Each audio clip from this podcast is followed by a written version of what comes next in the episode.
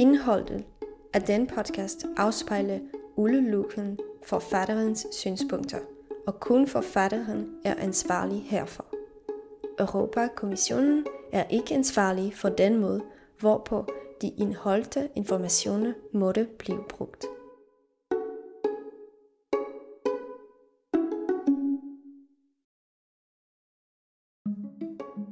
Rom, Italien, 1957. En gruppe på 100 mænd, alle i ført sorte jakkesæt, er samlet i et lokal på Palazzo dei Conservatori. De kommer fra Belgien, hvor der dengang var Vesttyskland, Frankrig, Luxembourg, Holland og Italien. Efter at have været vidner til 2. verdenskrigs rejsler, har de besluttet sig at udarbejde en solidarisk plan, som skal garantere fred i Europa. Og nu venter de på, at de folkevalgte politikere vil underskrive en vigtig traktat. De to repræsentanter sidder i midten af lokalen foran et langt bord. Bag dem hænger et imponerende fresko, som afbildede et historisk slag. På bordet foran dem er der placeret en kuglepen og en stak papir ved hver repræsentant. I dag er den sidste dag af de lange forhandlinger.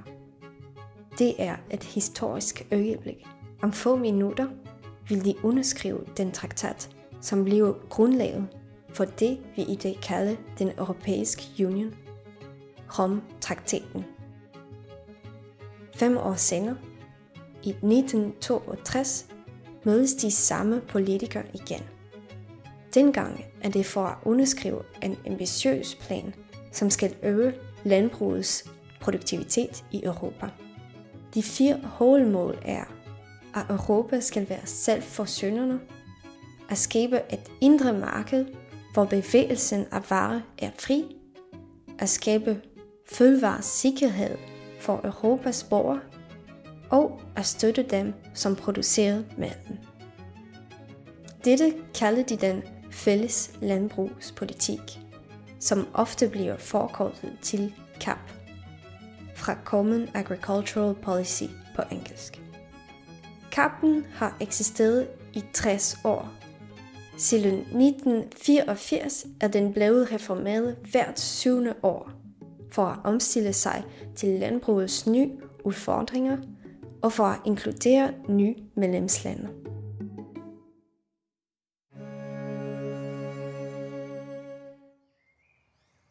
Sidste reform var i 2021. I den anledning har vi valgt at lave den podcast, for at forstå, hvad den der fælles landbrugspolitik endelig er. Hvordan fungerer den? Hvordan har den påvirket landbruget i Europa og i Danmark? Hvad blev dens enorme budget brugt til? For vi taler altså om en sumpeng på næsten 400 milliarder euro, som så skal fordeles over syv år til 27 medlemslande. Og er den nye cap endelig anderledes? Er den grønne og mere retfærdig? Vi vil prøve at besvare disse spørgsmål ved at tale med Ole Færman, som er næste formand i Fri Bønder, Lavende Land, Henrik, som er nabo til en svinfabrik i Nordjylland og medlem af Dovesund Miljøforening, og Nana Clifford, som er aktivist i Norge og ejeren af den regenerative jordbrug Mossegård. Du lytter til Hvad for et landbrug ønsker du? Episode 1. Kølbjerger og mælkesøer.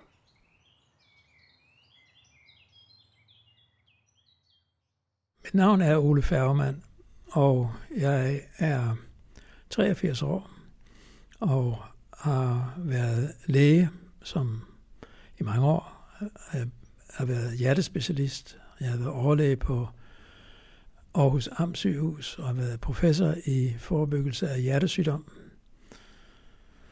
Og øhm, for mange år siden skrev jeg en bog om forbindelsen mellem øh, hjertesygdom og blandt andet landbrug og blev på den måde interesseret, mere og mere interesseret i landbrug og øh, det, som landbruget øh, frembringer, altså fødevarer, hvor er nogle af dem har med hjertesygdom at gøre. Det er derfor, der var den her forbindelse mellem mit arbejde som hjertemediciner og som en interesse for landbrug. Altså, jeg er jo øh, næstformand i Frie Bønder Levende Land. Og øhm, det er den danske afdeling af Via Campesina. La Via Campesina er en international landmandsorganisation, der forsvarer landmandens rettigheder og går ind for bæredygtigt landbrug baseret på familiebrug. Så har vi jo i mange år øh, arbejdet med øh, ting som madsuverænitet. Ifølge Ole er det vigtigt at forstå, hvordan kappen fungerer, hvis man skal forstå landbruget. Og for at gøre det, er man først nødt til at se på den fælles landbrugspolitiks oprindelse. Romtraktaten kom, jeg tror den kommer i 57, ikke? Ja, det er rigtigt. Ja. Uh, og det er alligevel 12 år efter uh, afslutningen på 2. verdenskrig. Men uh, jeg mener, at den vokser ud af kul- og stålunionen, og den kommer noget, noget tidligere. Og den er i hvert fald sådan, som jeg har forstået det, uh, den blev jo skabt af øh, mænd, som havde oplevet 2. verdenskrig på det aller og, og, og, og Europas ødelæggelse. I, i, øh, altså, altså, 2. verdenskrig var jo en helt forfærdelig krig. Uh, især i Østeuropa, men også i Vesteuropa. Og man ville virkelig gerne undgå, at sådan noget kunne ske igen. Den nye landbrugsmetode var så effektiv, at på under 10 år var alle målene i kampen nået. Faktisk producerede de europæiske jordbrugere mere mælk, korn og kød, end forbrugerne kunne spise. Og kødbjerg og mælke, altså mælke, jeg ved ikke, man kalder det mælke, altså, men det var pukler, ikke? Altså, det var alt, alt man, man overproducerede, ikke? Og, ja, det, det gør man ret hurtigt. Um, og uh, Europa blev, um, blev i stand til, europæiske landmænd blev i stand til at producere så meget mad, i kraft af mange af de teknikker, som vi kalder den grønne revolution, med pesticider og gødning og uh, intens landbrug, uh, intensiveret industriel husdyrproduktion, øhm, at man kunne eksportere. Øhm, så Europa blev en eksportør af madvarer. Siden begyndelsen er kappen blevet genskabt seks gange. Dette er fordi kappen i begyndelsen var skabt for og til blot seks lande, og ikke for de nuværende 27. Oven i dette har udviklingen på landbrugsmarkedet og globaliseringen også krævede, at kappen måtte omstille sig. Den allerførste reform implementerede mælkekvoter for at undgå overproduktion og mælkesøger, som ledte til at produktet blev dumpet i tredje lande og en reduktion af de europæiske mælkepriser.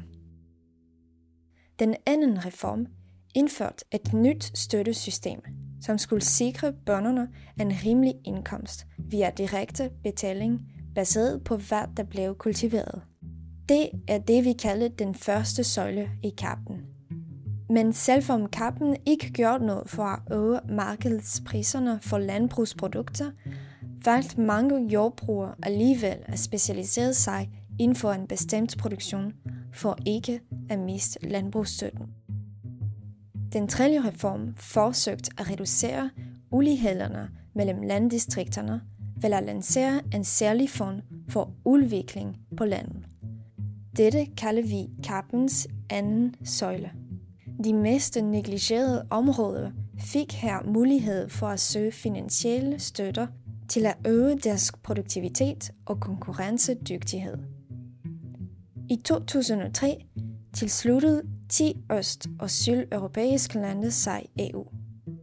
Dette skabte et behov for en ny reform og mere fleksibilitet. Fra 2003 kunne jordbrugerne få støtte baseret på størrelsen af deres landbrug. Dette betød, at de nemme kunne ændre deres produktionsform for at tilvænne sig markedet. Den femte reform omstrukturerede de direkte betalinger i syv forskellige typer og styrkede de to søjler. Den første søjle, som giver hektarstøtte baseret på den givende landbrugsstørrelse, stod for tre fjerdedele af de samlede udgifter i kappen. Den anden søjle, som giver finansiel støtte til nystartede jordbrugere, samt til landbrug, der står dårligt i konkurrence på grund af geografiske forhold, stod for den restede fjerdedel. del. Hvad der er vigtigt at forstå her, er at gennem alle reformerne har været en intensivering af landbrugsproduktionen. Dette har ledt til større konkurrence mellem landbrugere for altid at producere mere mad hurtigere og til en lavere pris.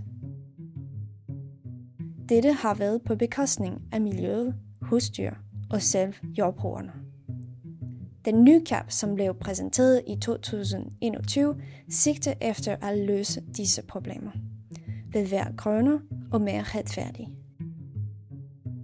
Men for miljøaktivisterne i Friends of the Earth er den nye cap en spildt mulighed for at støtte overgangen til en mere bæredygtig landbrugsproduktion. Ifølge dem er de nye tiltag fuldt med huller og vil fortsætte med at belønne jordbrugere, baseret på hvor stor deres marker er, og altså ikke hvad de gør for klimaet og biodiversiteten. I januar 2020 mødte Emeline Werner og Ingvild Haukeland, som begge arbejder i Norge, sammen med Ole Færman til at undersøge Danmarks nationale forslag, som skal forklare klart og tydeligt, hvordan Danmark vil bruge EU's penge. Jeg har ikke læst det hele. Altså, den er på øh, små 500 sider, og øh, meget af det er teknisk. Men øh, vi har læst i dele af den, og har noteret os forskellige ting, som øh, vi synes altså øh, i fribønder og i nord er øh, problematiske. Ifølge dem er denne plan uambitiøst og svarer ikke til de strukturelle ændringer, der er nødvendige. Men det, der bekymrer dem mest, er den snigende måde, de leger med definitionerne og målarbejder reglerne ved at bruge vise udtryk, som måske lyder ens, men som ikke har de samme konsekvenserne. Et eksempel er bruget af afgrødediversificering i stedet for vekseldrift, der påvirker jorden anderledes. Et godt eksempel er spørgsmål om, hvordan man passer på landbrugsjorden. Øh, fordi EU siger, at man skal praktisere sædskifte. Danmark i sit svar og sit udspil siger, man kan praktisere sædskifte, men man kan også erstatte sædskifte med afgrødediversificering. Men der er, kom, der er kolossal forskel. Sædskifte, det er elgammelt. Det er elgammel god landmandspraksis. Og det, det betyder, er, at på et givet stykke jord, lad os sige en halvtønde land, eller en hektar, eller 30 hektar, eller hvad det nu er, der har man i et år, så har man, lad os sige, hvede.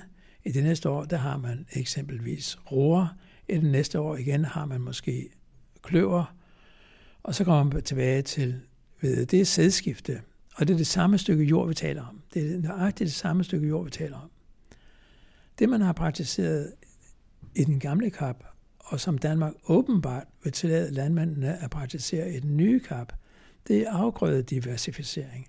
Og det har intet med sædskifte at gøre. Afgrødediversificering betyder, at et lille landbrug for eksempel skal have to forskellige afgrøder, og et stort landbrug skal have tre forskellige afgrøder. Men det betyder jo ikke, at man nødvendigvis skifter afgrøden i det samme stykke jord fra år til år.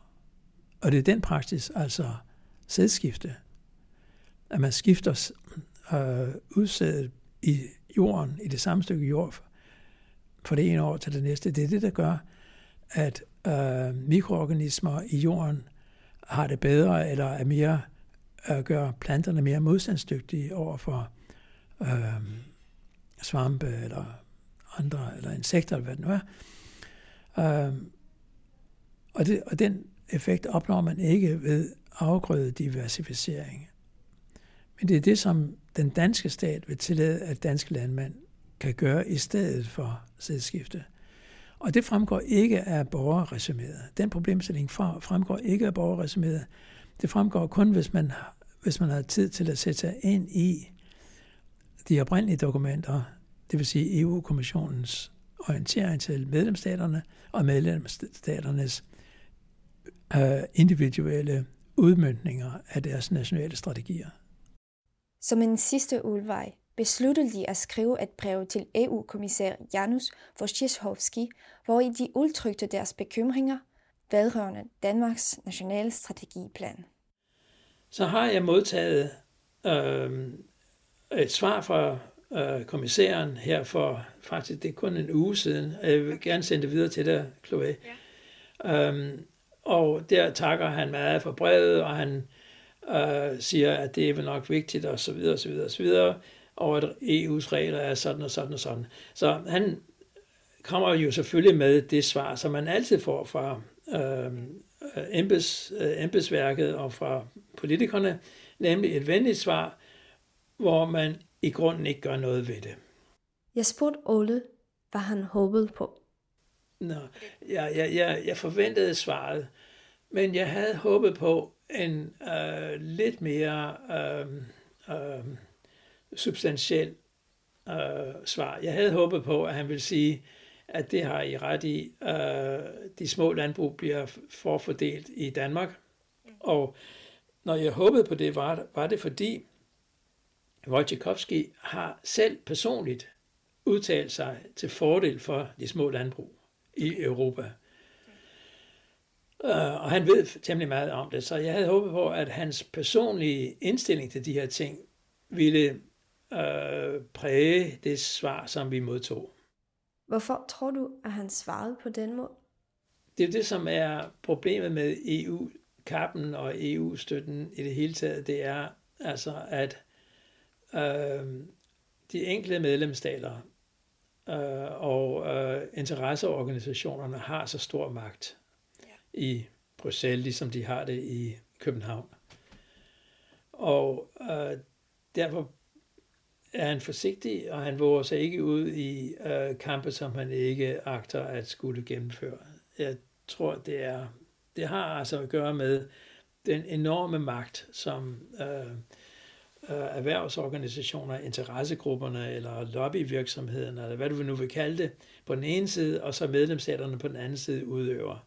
Medlemsstaterne er jo i det her tilfælde, øh, selvfølgelig er de repræsenteret i parlamentet, men øh, i den danske, de, øh, de, de danskere, der præger landbrugsdiskussionen øh, øh, i parlamentet, øh, de kommer i meget høj grad fra Venstre. Øh, og øh, altså det, det danske parti Venstre, og det vil sige, de taler af industrilandbrugets interesser. Øh, vores landbrugsminister, øh, Rasmus Prehn, øh, er en gang imellem vældig, øh, øh, altså vældig god, synes jeg, øh, og øh, kæmper faktisk for nogle rimelige forhold for øh, biodiversitet og klima. Ikke altid, men under tiden gør han det. Men man må se i øjnene, altså at landbrugsministerne øh, i almindelighed er øh, meget præget af øh, de erhvervsorganisationer, der hersker i de forskellige medlemslande. Og det vil overvejende sige de meget store landmænd. Hvorfor gør EU ikke grønne ordning obligatorisk? Øhm, ja, det er, jeg, jeg tror det er fordi, øh, de tør ikke, at der sidder, øh, altså, jeg, jeg, jeg tror, det er, det er erhvervet, ikke? Landbrugserhvervet. De, de, vil, de vil det ikke. De, de sætter sig imod det, hver gang der står noget. De starter måske, de starter måske med at sige, at det skal være obligatorisk, og så øhm, bliver det til, ja, det skal, det skal være obligatorisk med mindre. Der er nogle andre hensyn, der skal tages, og så bliver det de andre hensyn. Så det bliver vandet ud øh, i hele den her lange, lange proces, øh, som fører frem til den endelige udformning af kappen. At undlede at tale om, hvordan den petrokemiske lobbyismes magt over den fælles landbrugspolitik er som at undlede at tale om elefanten i rummet. På den anden side kræver en undersøgelse af lobbyer og deres indflydelse helt vildt meget research, og faldt derfor uden for rammerne af den podcast. Men jeg bed alligevel Ola om at forklare situationen.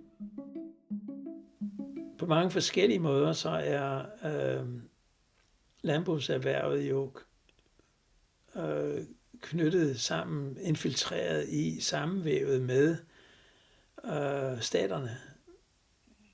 Altså i, i Danmark har man jo, øh, der kan man, kender man jo, der kender man jo øh, til, hvordan det foregår, ikke? Altså at der er øh, svingdørs, revolving doors, ikke? Øh, mellem de store erhvervsorganisationer, og så staten. Karen Hækkerup var landbrugsminister kortvarigt, og så senere blev hun direktør for Landbrug og Fødevare. Øh, Henrik Hø var næstformand i Landbrug og Fødevare, eller hvad han nu var, og så blev han senere landbrugsminister. Ja. Øhm, så der er personsammenfald, øh, både på ministerniveau, men også, i høj grad også på embedsmandsniveau, øh, mellem erhvervsliv og, øh, og staten. Øhm, og det, sådan er det formentlig også i andre e-, i EU-lande. Øh, så det er jo meget nemt altså for en person, der sidder på Akselborg, at ringe til sin gode kammerat, der sidder i Landbrugsministeriet, øh, og sige, ved du hvad, altså det I lige har skrevet der, kan vi ikke lige se lidt på, hvordan det er formuleret, og måske lige overveje en anden øh, formulering af det, og jo, det, det skal jeg nok se på. Ikke? Altså det, jeg, jeg tror, der foregår en masse af den slags, mm. øh, som ikke engang er uh, dokumenterbar, traceable. Uh, det er uh, ting, der foregår mundtligt. Mm. Noget af det er der altså også skriftligt, vi nævnte før, det der med den lange, 80 sider lange kommentar fra Landbrug og Fødevare til uh, Danmarks udmyndning af den nye kap. Uh, så der kan man jo se det. Men jeg tror, der er masser af andre uh, forbindelser, som er rent mundtlige. Dette var den første afsnit af Hvad for et landbrug ønsker du? Tak fordi du lyttede med. I næste afsnit vil vi se nærmere på, hvilken form for landbrug den fælles landbrugspolitik støtter i Danmark.